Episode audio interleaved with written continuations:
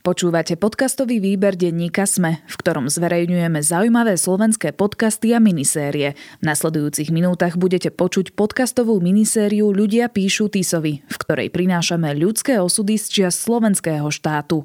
Ak chcete, aby sa aj váš podcast stal súčasťou výberu denníka Sme, ozvite sa nám na výber podcast zavináč petitpress.sk. Viete si predstaviť, že by vám niekto diktoval, koho máte ľúbiť a s kým môžete žiť? A viete si predstaviť, že by vám to diktoval priamo štát? Aj o takomto príbehu budeme dnes hovoriť.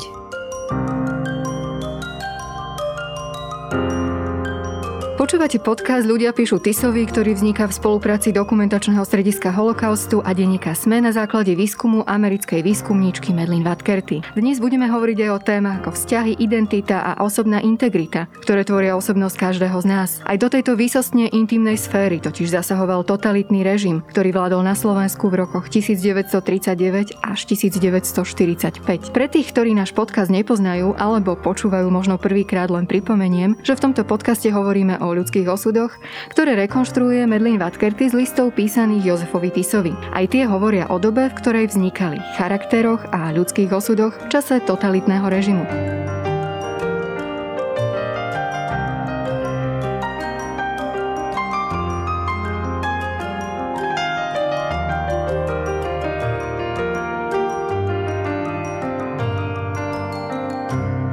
Medlin, ahoj. Ahoj. Pravidelným hostom nášho podcastu je vždy historik, tentokrát je to riaditeľ dokumentačného strediska holokaustu Jan Hlavinka, ktorý pôsobí aj na Historickom ústave Slovenskej akadémie vied. Ahoj Janko. Dobrý deň. No a do tretice je to špeciálny host zahranično-politický novinár z denníka N, publicista, no predovšetkým autor skvelého Košer podcastu, kde hovorí o židovskej kultúre a histórii Mirek Toda. Ahojte všetci. Tak, Mirek, sme radi, že ťa môžeme tiež privítať v ja tomto ďak- našom týme. A ja ďakujem, že môžem byť medzi vami. No a pre úplne rovnosť dodám, že vznik tohto podcastu podporilo svojim grantom aj americké veľvyslanectvo na Slovensku, ktorým ďakujeme. Moje meno je Sonia Ďarfašová a na moderátorskom poste sa striedam s Jarom Valentom, autorom podcastu Dejiny, ktorého však dnes budete počuť ako číta listy. Tak Medlin, ja už som to naznačovala v tom úvode témy ako vzťahy, osobná integrita, identita. Aký list si vybrala? Lebo ten list vlastne s týmito všetkými témami súvisí. No, ja som si vybrala uh, pre dnes list od uh, Karola J. On bol pomocník notár v Sečovských Pojankách. Keď napísal Tisovi, on mal 40 rokov a napísal, že chcel výnimku zo židovského kodexu. My si ten list aj prečítame, aby sme počuli, čo presne Karol písal prezidentovi vojnového slovenského štátu Jozefovi Tisovi, no a list číta Jaro Valent. Slovutný pán prezident Slovenskej republiky, podpísaný Karol Janík, predtým Juhás, notársky pomocník u obvodného notárskeho úradu v Sečovskej Polianke, okres Vranov nad Toplou, uchádzam sa k vám s nasledujúcou najúctivejšou prozbou. Narodil som sa 30. marca 1901 v Parchovianoch, okres Trebišov. Som zamestnaný už 12 rokov u notárskeho úradu v Sečovskej Polanke ako kancelársky pomocník na systematizovanom mieste. Pre nedostatok príležitostí dňa 11. mája 1935 som sa oženil so židovkou Šarlotou Fridovou, narodenou 28. januára 1912 v Sečovskej Polanke. Z tohto manželstva sa nám dňa 16. júna 1939 narodilo dieťa menom Lila Šarlota som náboženstva evanielického a moja manželka dňa 4.11.39 vystúpila zo židovskej viery a prestúpila do cirkve evanielickej. Dieťa je tiež náboženstva evanielického. Som teda nežidovským manželom židovky, v dôsledku čoho v zmysle paragrafu 15 zákona číslo 198 lomeno 1941 nemôžem zastávať verejnú službu. Prosím teda úctive o láskavé ma v zmysle paragrafu 255 oslobodiť z ustanovenia tohoto nariadenia. Som úplne chudobný a mimo príjmu zo zamestnania ako notársky pomocník nemám žiadneho iného majetku. Moja manželka je tiež úplne chudobná a teda ako trojčlenná rodina z môjho platu veľmi skromne žijeme. Moja manželka od uzavretia sobášu sa so svojimi príbuznými a vôbec so Židmi nikdy nestýka. Bývame zvlášť osobitne v prenajatej budove. Som tichým a nenáročným pracovníkom. Svoju službu ako notársky pomocník konám vždy svedomite, ktorú okolnosť v prípade potreby môžem vierohodne dokázať. Nikdy som sa politikou nezaoberal. Za bývalého režimu nebol som organizovaný v žiadnej politickej strane. Teraz som riadnym členom HSLS. Bol som vždy a budem dobrým Slovákom. Voči slovenskému štátu som sa nikdy ani v myšlienkach, ani v skutkoch neprehrešil. Keby sme nemali dieťa, by som sa so svojou manželkou rozsobášil. Teraz však moje dieťa by ostalo bez matky a bez zaopatrenia. Vzhľadom na uvedené okolnosti úctive prosím, keďže sa tu jedná o moju existenciu a existenciu môjho malého dieťaťa, ktoré mám veľmi rád a neviem si predstaviť život bez neho, aby som bol od ustanovenia tohto nariadenia oslobodený, aby som mohol byť naďalej zamestnaný u tunajšieho notárskeho úradu a pri svojej skromnej a poctivej práci mohol živiť svoju rodinu. Svoju žiadosť opakujúc a v nádeji na jej prajné vybavenie ostávam v Sečovskej Polanke 27. októbra 1941. My sme počuli ten list, páni, možno tá moja prvá otázka je, vy ste sa s tým listom zoznámili aj predtým, než záznel v tej našej relácii, prečítali ste si ho. Aký máte z neho pocit, Mirek? Pocit z neho je taký, že ten človek, ktorý ho písal, vyslovene bojuje o život a veľmi ťažko interpretovať, ako to v skutočnosti v jeho živote je. Pretože je jasné, že ten list napísal pre z nejakého dôvodu, z nejakého účelu a my môžeme len špekulovať o, o tých motiváciách, ako to bolo. Lebo z toho listu, čo je, čo je zaujímavé, ako keby vyplynulo, že medzi ním ním a jeho ženou je chladný vzťah. A, a že on vlastne miluje strašne to svoje dieťa a preto vlastne žiada o tú výnimku a že sú všetci strašne ex, extrémne chudobní a tak a potom vysvetľuje tie veci, že jeho žena vlastne konvertovala na kresťanstvo a, a že nestretáva sa s inými židmi a tak. Tak ja, ja si to vysvetľujem ako veľmi zúfalú snahu zachrániť sa a zabezpečiť si aké také živobytie, zachrániť aj svoju ženu, zachrániť svoje dieťa a ostatné ako motivácie a vysvetľovať e, nejaké morálne veci, alebo takto si netrúfam lebo to asi ani netušíme. Tie samotné formulácie sú také mrazivé z nedostatku príležitostí. Oženil som sa v roku 1935 so židovkou Šarlotou.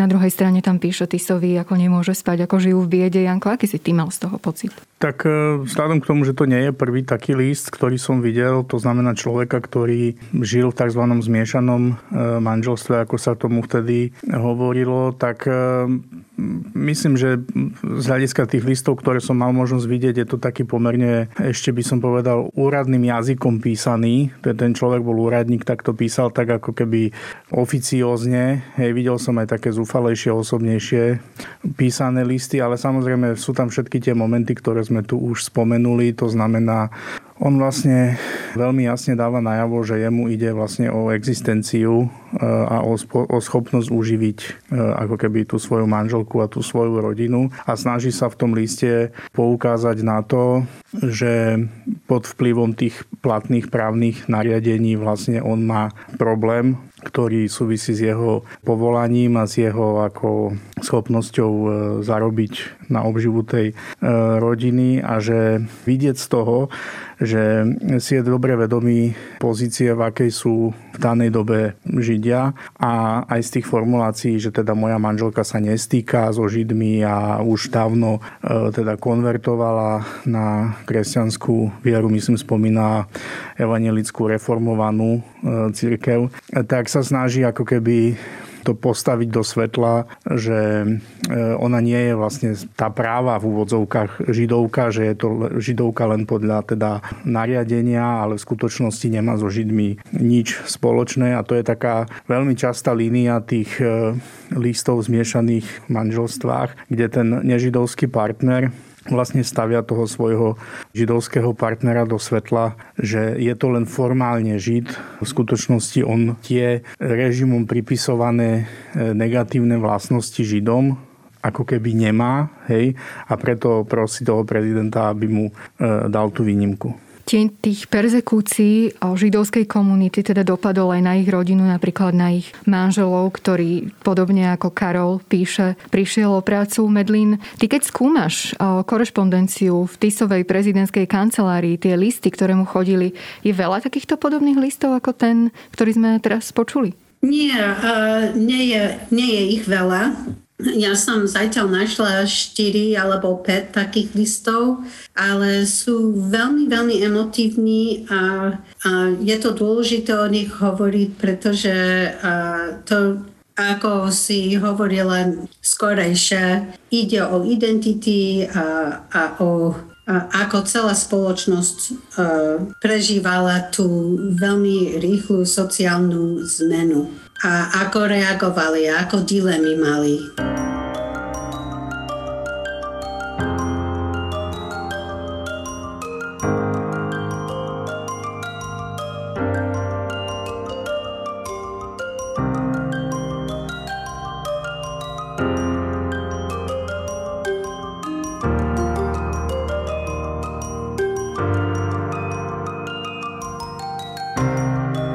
Že tie persekúcie židovskej komunity začali nielen so vznikom slovenského štátu, ale už počas autonómie. O tom sme nakoniec hovorili aj v predchádzajúcich častiach nášho podcastu.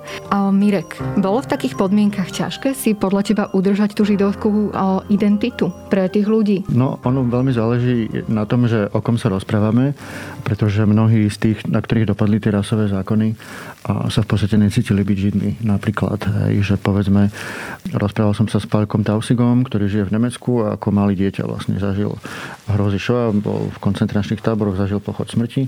A on vlastne ako malý chlapec sa vlastne dozvedel zrazu, že má židovský pôvod, lebo bol vychovávaný v tom, bol pokrstený od malička, že, že myslím, že ak sa nemýlim, evanielik a, a zrazu na neho rodičia vybalili, že teda, že prepáč, nemôžeš už ísť na ihrisko, nemôžeš ísť do kina sa stretávať s kamarátmi, nemôžeš ísť do školy, lebo, lebo z hodov okolností máme židovský pôvod.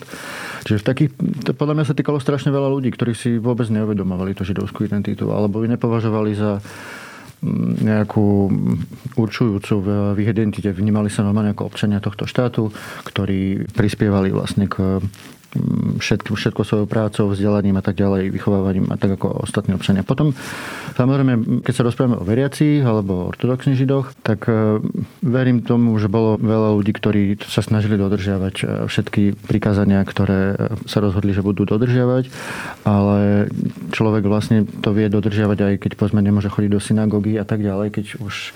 Čiže ja si myslím, že do poslednej chvíle aj, aj sú rôzne svedectvá aj z vyhľadzovacích táborov, kde veriaci Židia do poslednej chvíle sa modlili napríklad Šma Izrael, keď tesne predtým ako zomreli a boli zavraždení. Čiže ono záleží. Veľa ľudí stratilo vieru napríklad, hej, že videli, videli tú hrôzu a prestali mať motiváciu veriť Boha a hovorili si, že ako je možné, že toto Boh dopustí a tak ďalej.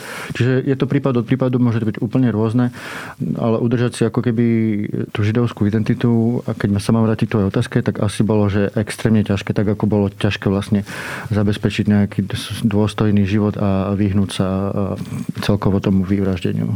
Karol píše vo svojom liste o svojej manželke Šarlote, ktorá teda v roku 1939, krátko po vzniku slovenského štátu, konvertovala na evanielickú vieru. A môžeme sa domnievať iba, lebo to nevieme, z akých to bolo dôvodov. Je naozaj vysoko pravdepodobné, že sa chcela vyhnúť tým stupňujúcim perzekúciám, ktoré začali aj v podstate v propagande to vidíme, ako to bolo. Ale Janko, ten slovenský štát, ľudacký režim ju aj potom, čo konvertovala na tú evanielickú vieru, považoval stále za židovku. Ako to tam bolo definované? Oni sa vlastne inšpirovali nemeckými norimberskými zákonmi. Tak e, tá prvá definícia z apríla 1939, to v podstate mesiac za niekoľko dní po vzniku štátu bola už vlastne zavedená prvá definícia pojmu žid do právneho poriadku e, tohto štátu. Ona nevychádza z rasových princípov, teda tých norimberských rasových zákonov. Ona vychádza z konfesionálnej príslušnosti. Hovorí, že za žida sa považuje ten, kto je alebo bol izraelického vierovýznania aj keď po 30. oktobri 1918 prestúpil na niektorú kresťanskú vieru. To znamená, to, že ona konvertovala v 39. roku, jej e, ako nemohlo z právneho hľadiska pomôcť k tomu, aby nebola vnímaná ako židovka, pretože to by musela konvertovať pred 30. oktobrom 1918. A táto definícia žida vlastne sa aplikovala až do prijatia kodexu 9. septembra 1941, kedy boli už aplikované rasové princípy a bolo definované, že, za Žida sa pokladá ten, kto pochádza od troch podľa rasy židovských starých rodičov a bol zavedený pojem židovského miešanca. No a tam už teda sa to principiálne podobá tým norimberským rasovým zákonom. S tým, že tu treba ešte povedať to, že ľudácky režim začal o tom, ako definovať Žida, uvažovať ešte v období autonómie, teda ešte pred vznikom slovenského štátu. A dokladom toho je aj fakt, že oni vlastne naozaj mesiac po vzniku toho štátu už majú tú definíciu hotovú.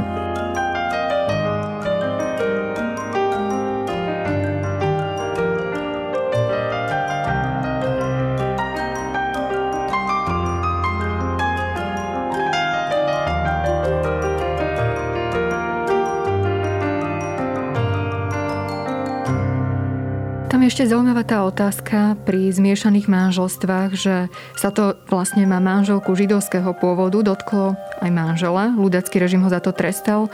On sa tam odvoláva na zákon 198 lomeno 1941.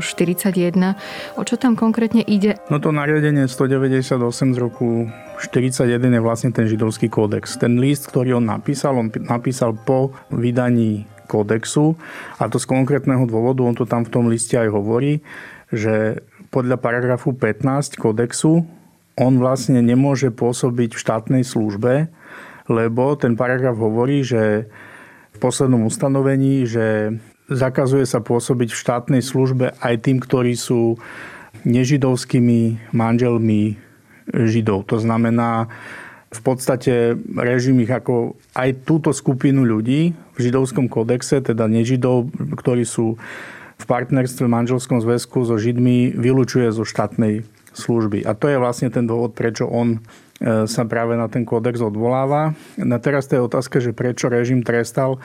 To treba rozmotávať od samého, samej podstaty toho, že čo režim robil.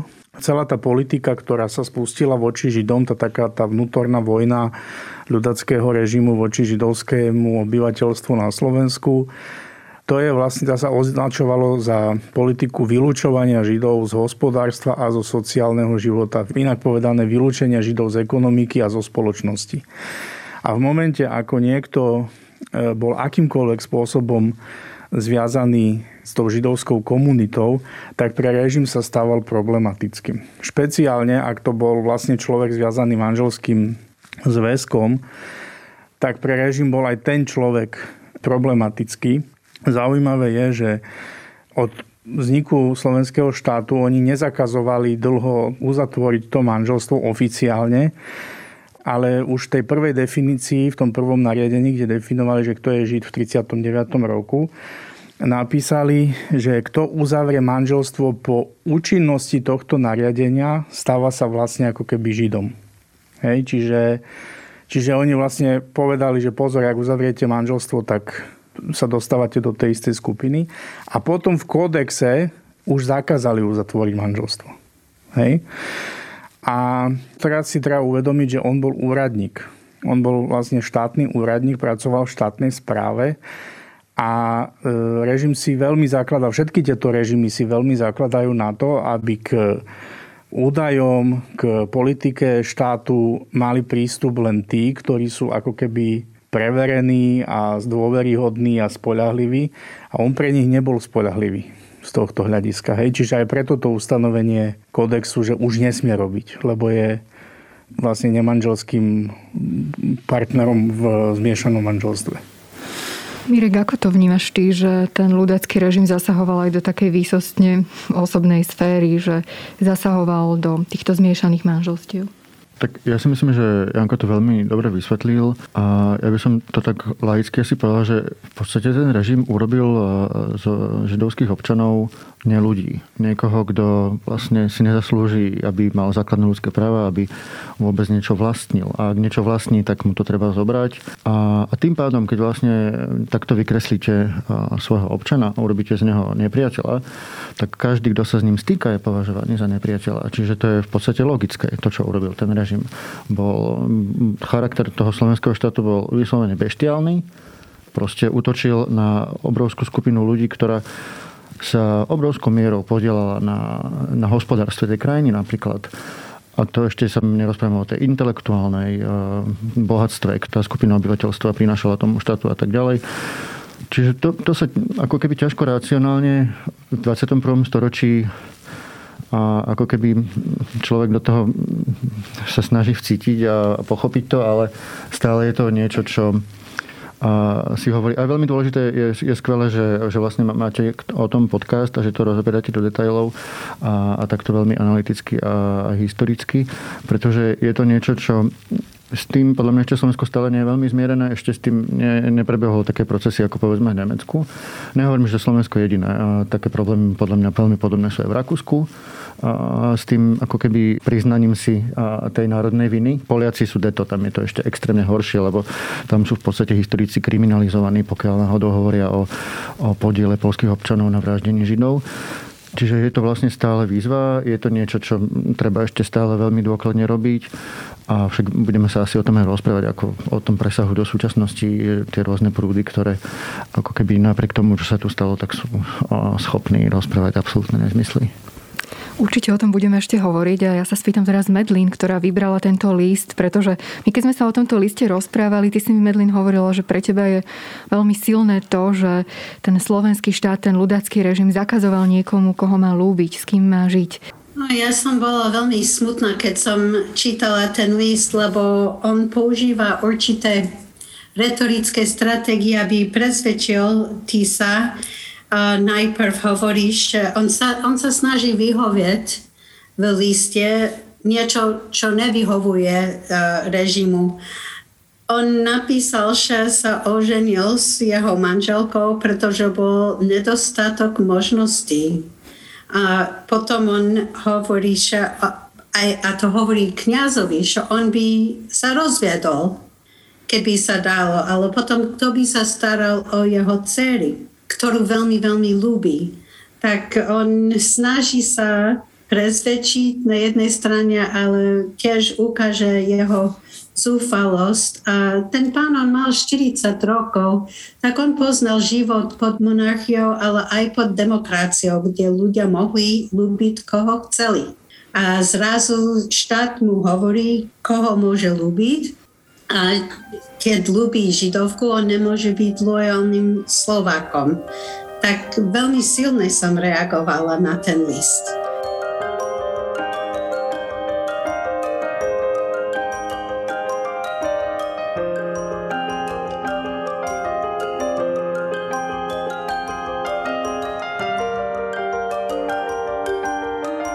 Edlin už spomenula aj ich dceru, ktorú spomína autor listu.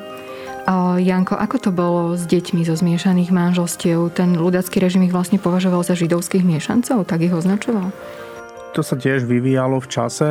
Ten pojem židovského miešanca oni zaviedli až tiež v tom kódexe, keď pristúpili k tomu rasovému definovaniu pojmu žida.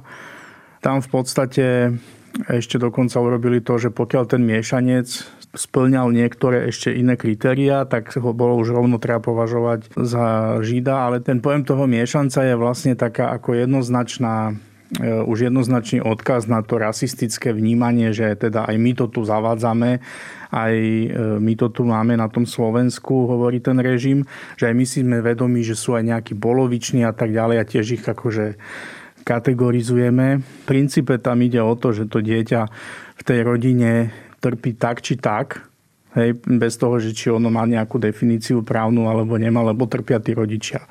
Pretože ten režim vlastne perzekuje tých rodičov a, a, či, a či tam je ten nejaký právny moment v, nejakom paragrafe, to je ako by som povedal z hľadiska bežného života, je to podružná vec.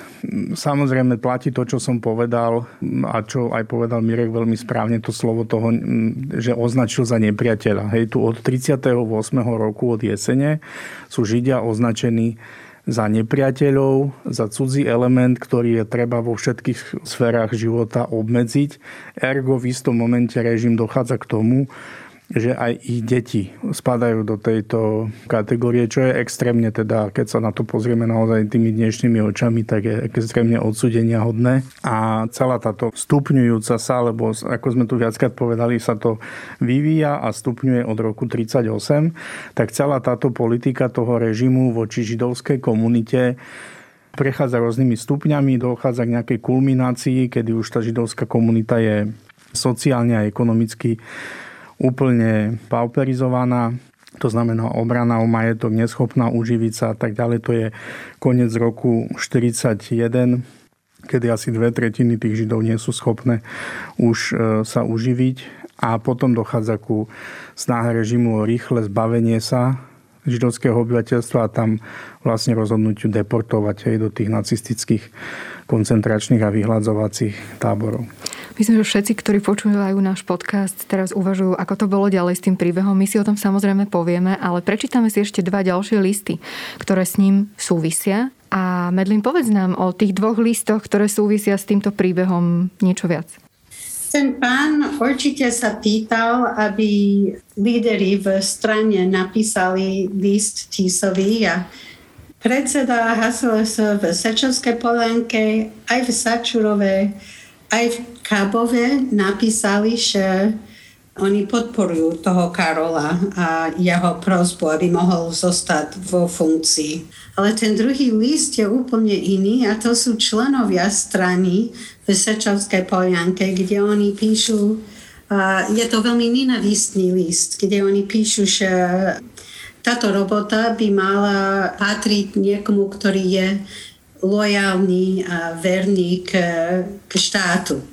A nie tomuto pánovi, lebo nikdy nevideli jeho manželku. V kostole, píšu, že oni nemôžu dôverovať jej slovo, že není v styku so, so Židmi, lebo ona sama je židovka. A to, čo mi vadí najviac na ten list, je, že tento pán píše o svojej existencii a ako pomocník on asi nezarábal veľmi, veľmi veľa peniazy a ide o jeho existencii a možnosť uživiť rodinu a ani nemám dojem, že rozmýšľajú, že to môže ovplyvniť život 6-ročného dieťa. My si tie listy aj prečítame. Prečíta ich kolega Jaro Valent, najskôr ten, ktorý žiadosť Karola podporoval. Podpísaní predsedovia HSLS týmto potvrdzujeme, že Karol Janík, notársky pomocník na notárskom úrade v Sečovskej Polanke, je dobrým Slovákom. Jeho manželka, s ktorou žije od roku 1935, ešte pred 14. marcom 39 vystúpila z izraelickej cirkve a vstúpila do cirkvy evanielickej. Vedie kresťanskú domácnosť, chodieva do kresťanského kostola a so Židmi nemá nejaké styky. Navrhujeme, aby menovaný bol ponechaný v doterajšej službe na stráž.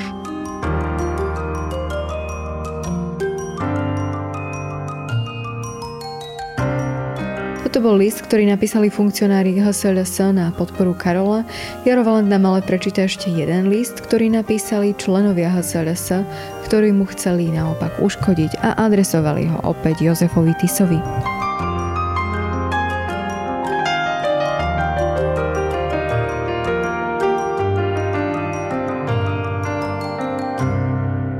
Kancelária prezidenta Slovenskej republiky. Predsedníctvo organizácie Hlinkovej slovenskej ľudovej strany v Sečovskej Polanke úctivo vám oznamuje, že Karol Janík Juhás, notársky pomocník v Sečovskej Polanke, ktorého manželka je židovka, Šarlota rodina Frídová, má byť podľa zákona číslo 198 lomene 41 dňom 10. marcom 42 prepustený zo služby ako nežidovský manžel Žida. Venovaný notársky pomocník nechce sa uspokojiť s týmto paragrafom a zháňa potvrdenia najnezmyselnejších tvrdení, že Charlotta Frídová je vzorná kresťanka, že pravidelne navštevuje bohoslužby a vykonáva svoje náboženské povinnosti. Týmto chce silou mocou dosiahnuť, aby bol na svojom mieste aj po 10. marci 1942 ponechaný. Predsedníctvo strany v Sečovskej Polánke týmto úctivo oznamuje, že Šarlota Frídová roku 1936 prestúpila síce do evangelickej cirkve, ale od tej doby ju ešte nikto nikde na bohoslužbách nevidel. Predsedníctvo strany nemôže odsudzovať jej styk so Židmi, lebo je židovka, ale na čo sú potom zháňané takéto lživé a nezmyselné tvrdenia?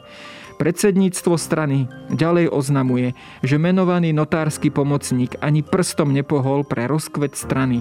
Svojim chovaním jej skôr škodil a dnes nehanby sa takýmto spôsobom podvádzať kompetentné miesta. Predsedníctvo strany preto uznalo za dobré, aby to oznámilo kancelári prezidenta, lebo sa presvedčilo, že tieto lživé tvrdenia sa práve teraz horúčkovite zháňajú a hodlajú sa poslať na kompetentné miesto. Predsedníctvo Hlinkovej slovenskej ľudovej strany podotýka, že na notárskom úrade v Sečovskej Polanke by rád videlo dobrého kresťana, Slováka a gardistu na mieste terajšieho notárskeho pomocníka.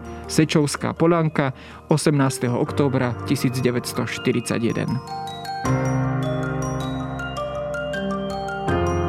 Mirek, tak opäť otázka na teba, aký máš z toho pocit? To je trošku taký paradox, že na jednej strane tu máme nejakých funkcionárov Hlinkovej slovenskej ľudovej strany, okresných, ktorí píšu Tisový podporný list za tohto človeka. Na druhej strane tu máme jeho kolegov z HSLS, ktorí píšu, že to tak nie je a de facto sa prihovárajú za to, aby im nepomohol Tiso. Tak ako to ty vnímaš? Tak obidva tie listy sú mrazivé. Jeden je teda celkom ako keby pozitívny a druhý je extrémne zlovestný.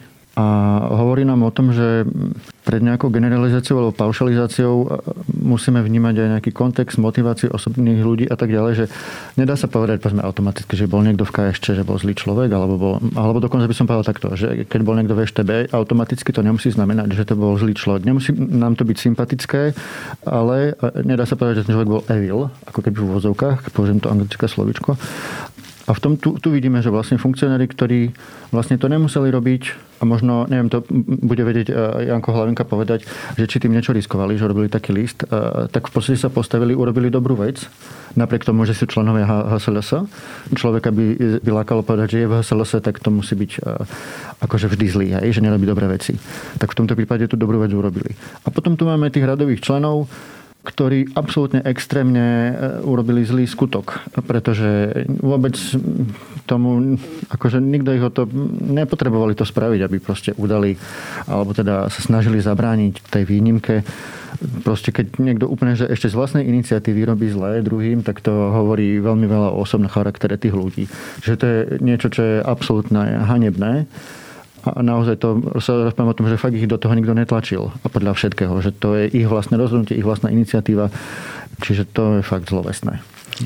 Janko, tak čo to boli za ľudia, členovia Hlinkovej slovenskej ľudovej strany? Pretože aj písateľ listu, a to je taký paradox, Karol bol členom Hlinkovej slovenskej ľudovej strany, bol tam aj povinný vstup v niektorých prípadoch, napríklad pri štátnom povolení, alebo to bolo ich dobrovoľné, dobrovoľné rozhodnutie možno? Členstvo bolo dobrovoľné, ale ako to býva pri týchto samovládnúcich stranách alebo tých stranách, ktoré vlastne v istom momente začnú ovládať celý ten štát, tak tam sa počet členov potom e, násobne zväčšuje, pretože sú rôzni ako ľudia, ktorých vstúpia do tej strany len aby si zabezpečili kariéru, kariérny postup a tak ďalej, tzv. oportunisti a tak ďalej. Čiže napríklad Hlinková slovenská ľudová strana, ona myslím do roku 1943 strojnásobila svoj počet členov od, od vzniku štátu.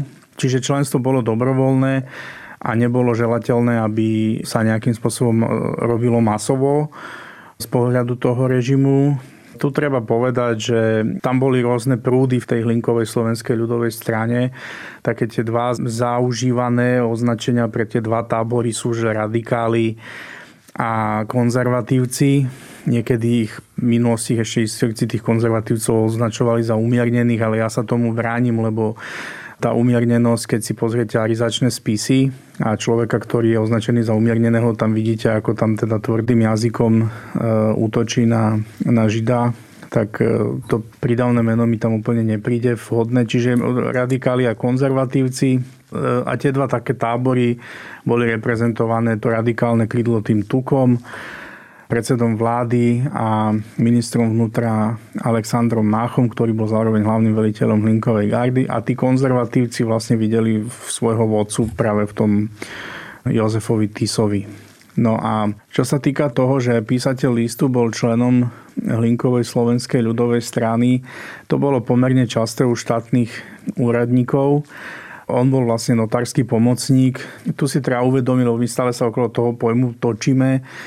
Štátna správa, ona vlastne vyzerala tak, že tí notári boli ten, ten najnižší článok štátnej správy, spravidla na území nejakého obecného obvodu notárskeho v nejakom okrese niekoľko obcí spadalo pod notára a ten vykonával tú štátnu správu. A tým, že on bol notársky pomocník, tak on bol niekto, kto tomu notárovi vlastne robí, povedzme to tak, sekretárku, hej, alebo robí trošku viac ako sekretárku, ale robí niečo v, v tom zmysle s tými spismi. To znamená, on bol v priamom styku so štátnou správou a teraz sa vraciam na tú okresnú úroveň. To znamená, je vysoký predpoklad, že on sa poznal s tými funkcionármi strany na okresnej úrovni, lebo s nimi prichádzal do styku. Strana vtedy prerastala všetkým, tak jak potom komunistická strana prerastala všetkým. Hej. Čiže pri tom liste prvom, pri tom podpornom, tam je možné, že bol ako keby osobná známosť, lebo to tiež musíme prijať ako motiváciu. Z druhej strany, a to pozor na to tiež, že tí okresní funkcionári, oni si často uvedomovali, že dobre, tak my tohto človeka vylúčime, ale kým ho nahradíme? Hej? A to bolo pri tých židoch, ktorí pracovali v štátnej správe dosť časté, že ten režim na lokálnej úrovni ich nevedel nahradiť. Hej, že v blízkom obvode nebol človek, ktorý by bol schopný v momente, keď oni ho vylúčia, prevziať jeho e, agendu a nastane im problém. Čiže oni možno, že sa aj rozhodovali trošku tak v tom podpornom momente, že OK, tak dostane tú výnimku, tým pádom bude ďalej pracovať, a tak ďalej. On síce nebol židom, ale vzťahoval sa na neho vlastne ten kódex, čiže by bol ako kvôli manželstvu so židovkou vylúčený, čiže keď nedostane výnimku, tak nebude môcť robiť. No. A čo potom ten druhý list? No to je, e, to je taký typický príklad činnosti toho, čo my v historiografii holokaustu voláme, že lokálny agresor.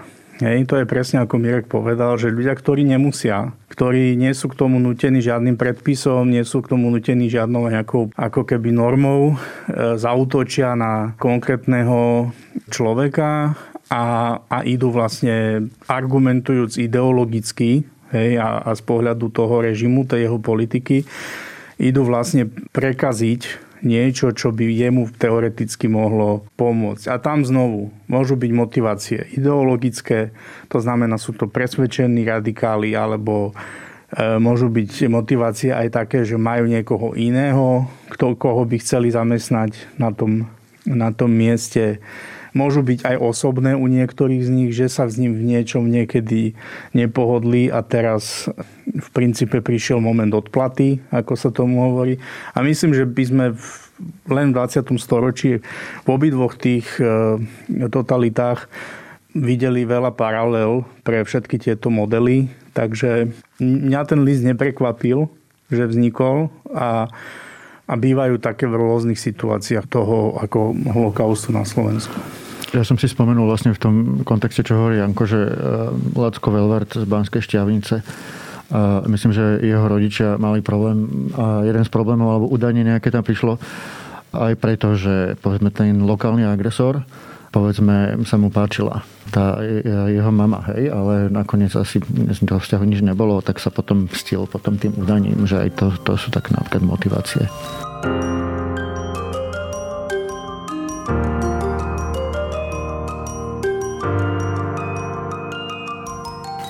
Doplňujúco, lebo Mirek, ty si položil výbornú otázku, ja som ju chcela Jankovi položiť tiež, či riskovali niečo tí funkcionári, možno okrem funkcie, alebo či vôbec to?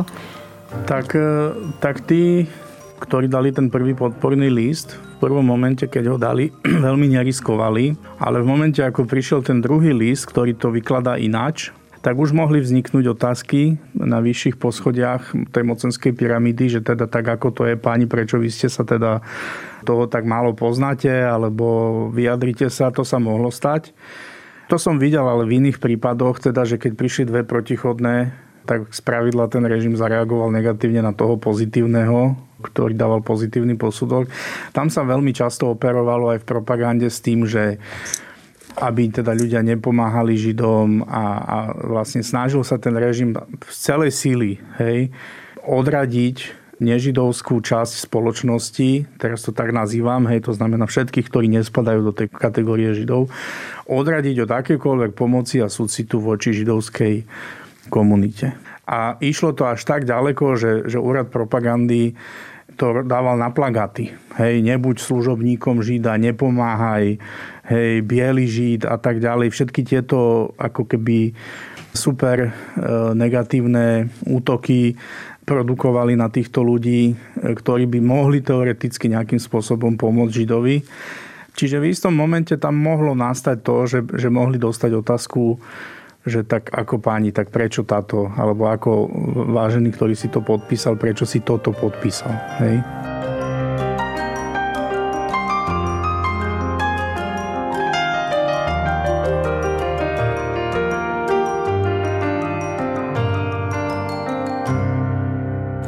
tom režime na jeho čele stal katolický kňaz, prezident Jozef Tiso Medlin. Tá zaujímavá otázka je, čo sa stalo potom s Karolom, čo sa stalo s jeho manželkou Šarlotou, ako rozhodovala Tisová prezidentská kancelária v tomto prípade. Vieme to? 18. augusta v 1942 roku, tak veľa mesiacov po a kancelária prezidenta republiky odpovedala na jeho list a povedali, že odstavec 6 v vysťahovaleckom zákone, o tom môže viac hovoriť Jano, si myslím, je, je tam napísané, že to už neplatí, lebo nechce niečo, čo poškodí um, nežida uh, z tých výhlášek a zákonov a nariadení že to, to neplatí. Takže on, ak on ešte bol vo svojej funkcii, mohol tam zostať bez problémov. Ja nemám žiadnu informáciu o osude jeho manželky alebo jeho rodiny. Zajťaľ. Janko, ty chceš doplniť? Medlin hovoril, že... No, je to tak, že potom v 42. roku v máji bol prijatý ústavný zákon o vysťahovaní Židov ktorý okrem toho teda, že definoval, že Židov je možné vysťahovať, čiže vlastne snažil sa dať ako deportácie už prebiehajúce na právny nejaký základ, tak e, vymenoval tam aj kategórie osôb, ktoré nepodliehajú ako Židia deportáciám a tam boli aj osoby žijúce v zmiešanom manželstve od určitého momentu uzavretého. Čiže pravdepodobne ona spadala do tej kategórie, že uzavrela včasto zmiešané e, manželstvo s ním, tým pádom nepodliehala tej deportácii. To, či prežila Charlotta, manželka tohto písateľa listu vojnu, to Medlín nevieme, že? Bohužiaľ.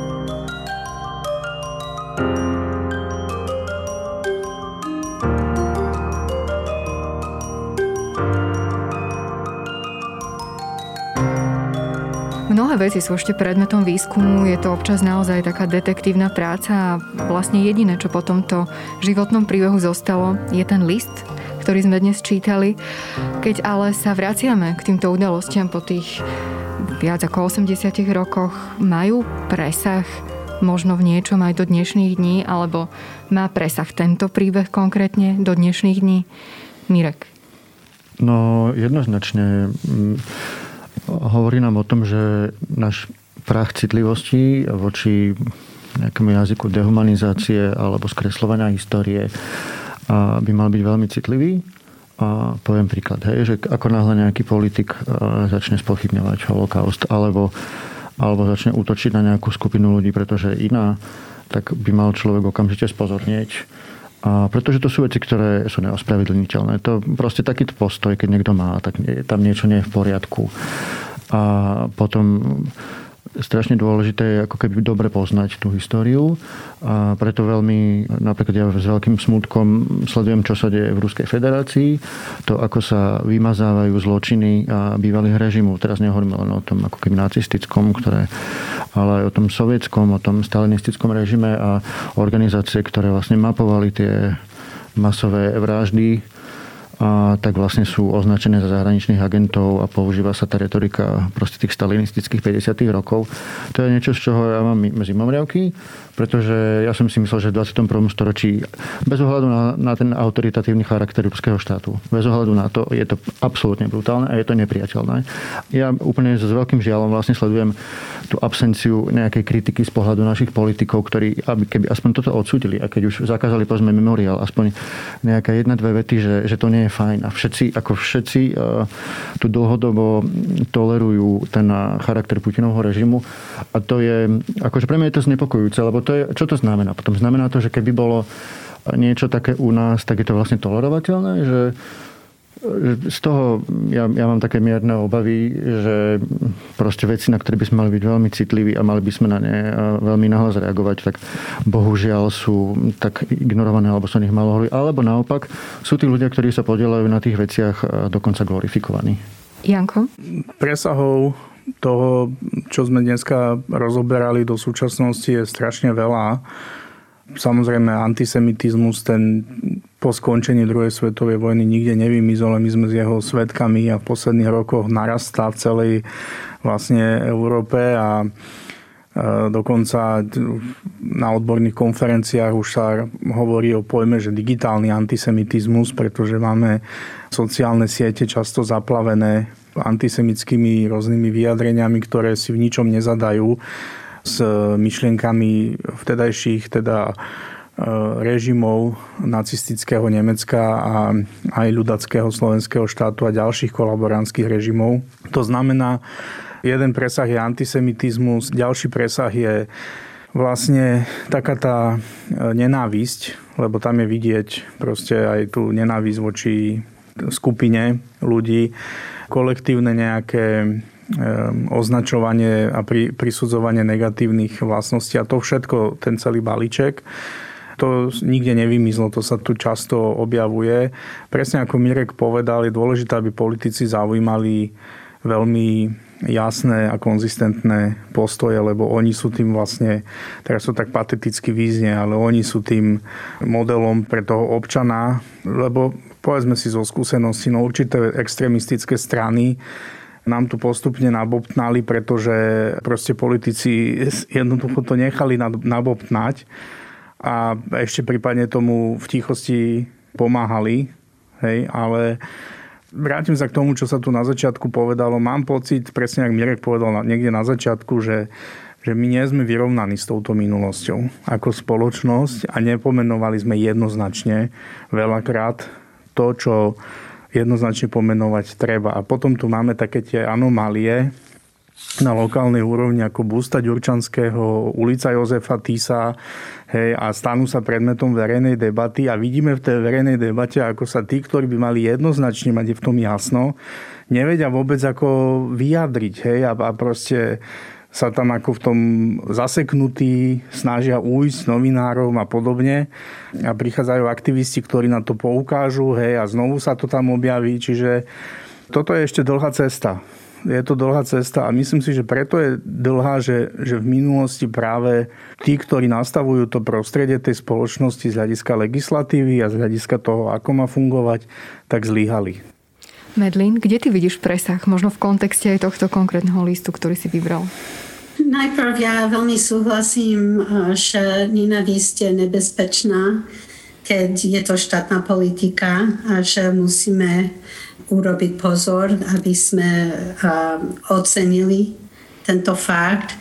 Tá druhá vec, to, čo hovoril Jan Hlavinka o vyrovnanie sa v tejto spoločnosti uh, s minulosťou, že Sečovská Polianka teraz má 2700 ľudí. Je to malé mesto, určite v týchto rokoch bolo ešte menšie.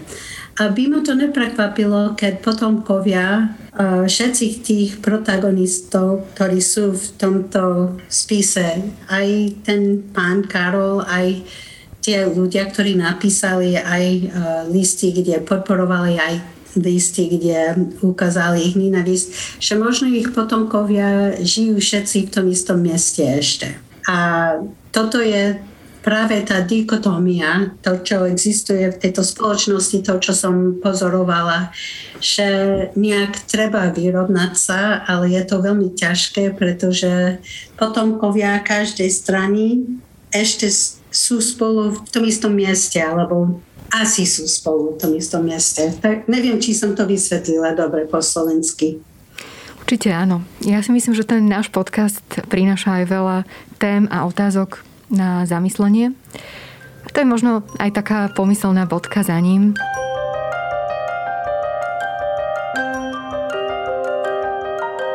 Náš čas je vlastne na konci, takže ja by som sa teraz chcela poďakovať našim dnešným hostom. Bol tu novinár a publicista Mirek Toda. Mirek, ďakujem, že si prišiel. Ďakujem za pozvanie a pekný deň vám všetkým. Týmto odporúčame aj Mirkov Košer podcast, ktorý robí na platforme Denika N. Ďakujeme aj riaditeľovi dokumentačného strediska holokaustu a historikovi Historického ústavu Slovenskej akadémie vied Jankovi Hlavinkovi. Ďakujem pekne za pozvanie. No a v neposlednom rade je tu autorka výskumu, na základe ktorého dnešný podcast vzniká americká výskumnička Medlin Vatkerty. Medlin, ďakujeme. Ja ďakujem. Moje meno je Sonia Ďarfašová a my budeme samozrejme radi, ak si nás vypočujete aj budúci týždeň so svojimi hostiami a moderátorom Jarom Valentom sa Medlin Vatkerty pozrie na ďalší silný príbeh. Veda nám ukazuje, že okolo seba vidíme len 4% vesmíru. Veda nám hovorí, ako sa zo šikovných primátov za milióny rokov stali moderní ľudia. Veda nám prináša vakcíny a lieky, uľahčuje život, naznačuje, ako bojovať s klimatickou zmenou. Ja som Tomáš Prokopčák a vedu milujem. Preto vám každý týždeň v spolupráci s našimi kolegami prinášame podcast Zoom plný najnovších a najzaujímavejších vedeckých objavov. Zoom nájdete nájdete každú stredu na webe Deníka Sme alebo vo vašej podcastovej aplikácii.